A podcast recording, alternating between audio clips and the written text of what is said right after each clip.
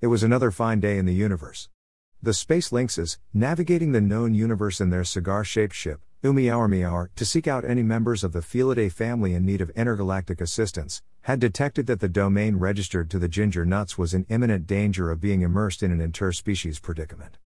The urban foxes were flourishing, particularly in university cities, where the students took kindly to the russet vulpines and often inadvertently provided snacks and other treasures from their late night takeaways.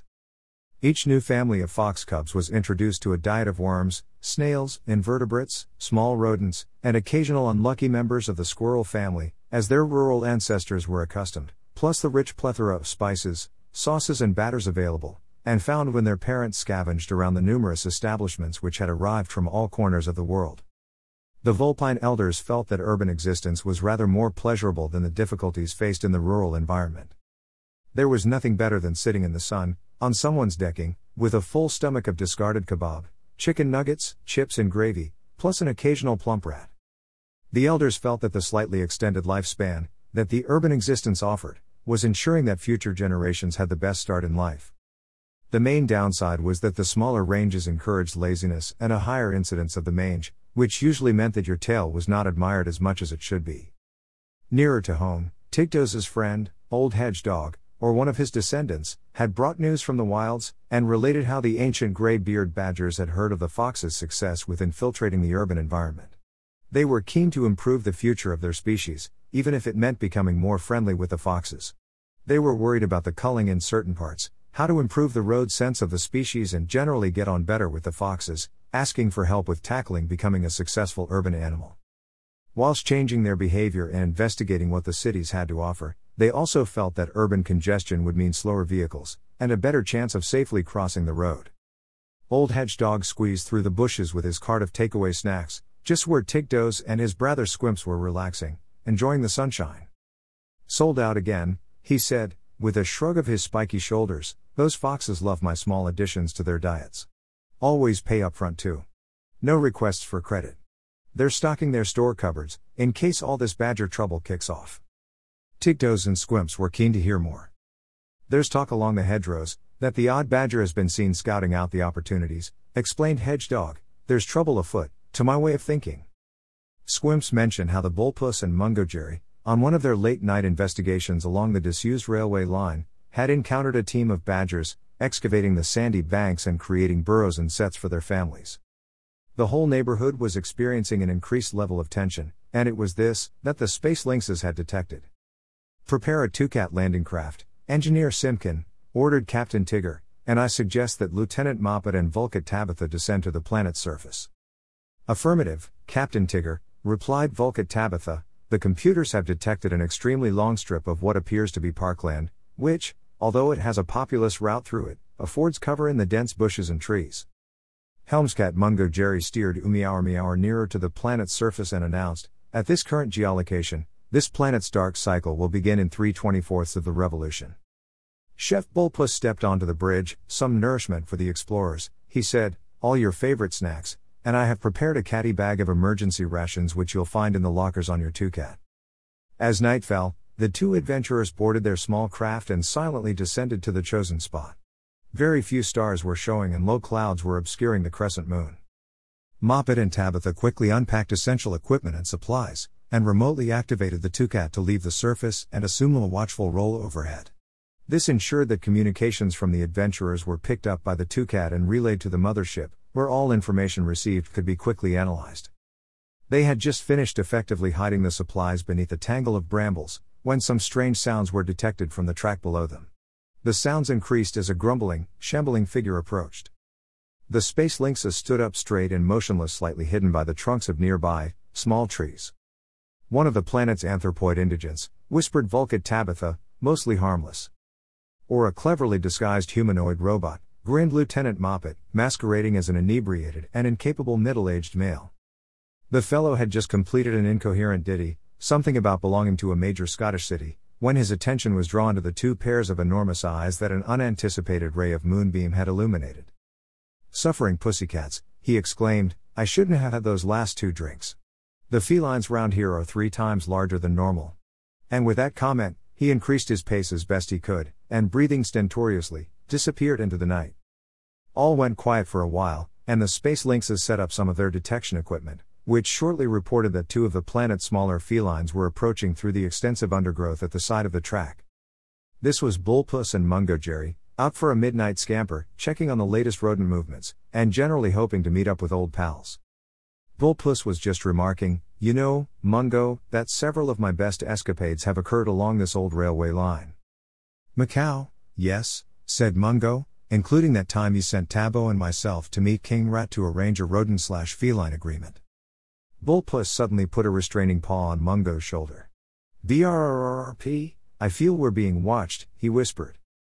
Mungo stood up tall against a tree and was astonished to see a long, sturdy pair of furry legs just to the other side of the tree. Bullpuss, Bullpuss, he gasped. Together they slowly looked upwards into the glowing eyes of Vulcan Tabitha, who was quick to reassure them. Fear not, fellow felines, she said, crouching down beside them. We come in peace, do not be afraid. Lieutenant Moppet joined her. We are travelers from far away, and we have detected a potentially difficult situation in your domain. BRRRRP, Badger and Fox Trouble, gulped Bullpuss, swallowing quickly. Our old rural pal, Hedgedog has explained a little of what's happening. Macau, are you able to help us? asked Mungo, in a tiny voice. We shall be happy to facilitate a meeting between all interested parties, replied Tabitha, just a few representatives of each species involved in a neutral meeting place where everybody would feel comfortable. BRRRRRP, splendid, said Bullpuss, Thinking quickly and settling neatly into the new situation, our Tictos will contact the hedgehogs, who know lots about these predicaments. Mupe, and Tabo and I can ask the foxes to nominate a spokesvulpine, said Mungo. What about your lagomorph species? asked Lieutenant Moppet. Mungo and Bullpuss looked askance at each other. Your rabbits and hares, said Vulcan Tabitha with a smile. Mupe, Mupe, we can ask Bobby Bunny to contact the wild rabbits, whilst he represents the tame ones, although I don't think we've ever seen an urban hare. BRRRRP, an old hedge dog will know how to contact the ancient graybeard badgers, continued Bullpuss. What about a meeting place? asked Lieutenant Moppet, is this long strip of parkland good enough? BRRRP, our own garden would be best, answered Bullpuss, a wildlife oasis, with lots of cover for the wild animals to approach. It's our open garden weekend shortly, and our people get the summer house and garden spick and span. If they leave the summer house French windows ajar, we can seat lots of furry friends, either inside, or just outside, whichever they prefer. There may even be a slice or two of cake, that our people haven't cleared away, added Mungo. Over the next few days, the necessary plans came to fruition, and all interested parties were identified and invited. The time appointed was the darkest part of the night, to ensure safety for the wary denizens of the wild places. As their people completed the Saturday's tidying up, and leaving things in readiness for the Sunday, old mistress noticed that the eight cats were much in evidence. I don't know, she said, the ginger nuts hardly came to see the visitors, but now they are in and out of the garden, like dogs at a fair. Mew, mew, we need to position ourselves, quite spread out, at all entrances routes to our garden. Domain, said the old furry moprag, to provide an introduction and welcome to all who attend. The foxes were the first to arrive. It was very easy for them, since they had raised another family underneath the summer house earlier in the spring. Bobby Bunny came bouncing around, with a couple of very timid wild rabbits, whom he was continually reassuring. I've escaped again. He announced to Squimps, and I'm looking forward to a night of adventure, with all this badger and fox friction resolved. Winston, the Lancashire Terrier, and Henry the Old Black Labrador, as representatives for the local dogs, pushed through the hedges, with their eyes glowing with anticipation. A hedgehog contingent soon joined in, led by Old Hedge. Dog. I've brought my musical relatives, he said shyly to Tigtos, hopefully the talks will go well, and a few relaxing folk songs will smooth the final agreement. Mungo Jerry spotted the badgers, ambling about, looking a little lost in unfamiliar territory. He stepped forward to introduce himself, explained briefly what was happening, and led them through the gardens to the meeting ground.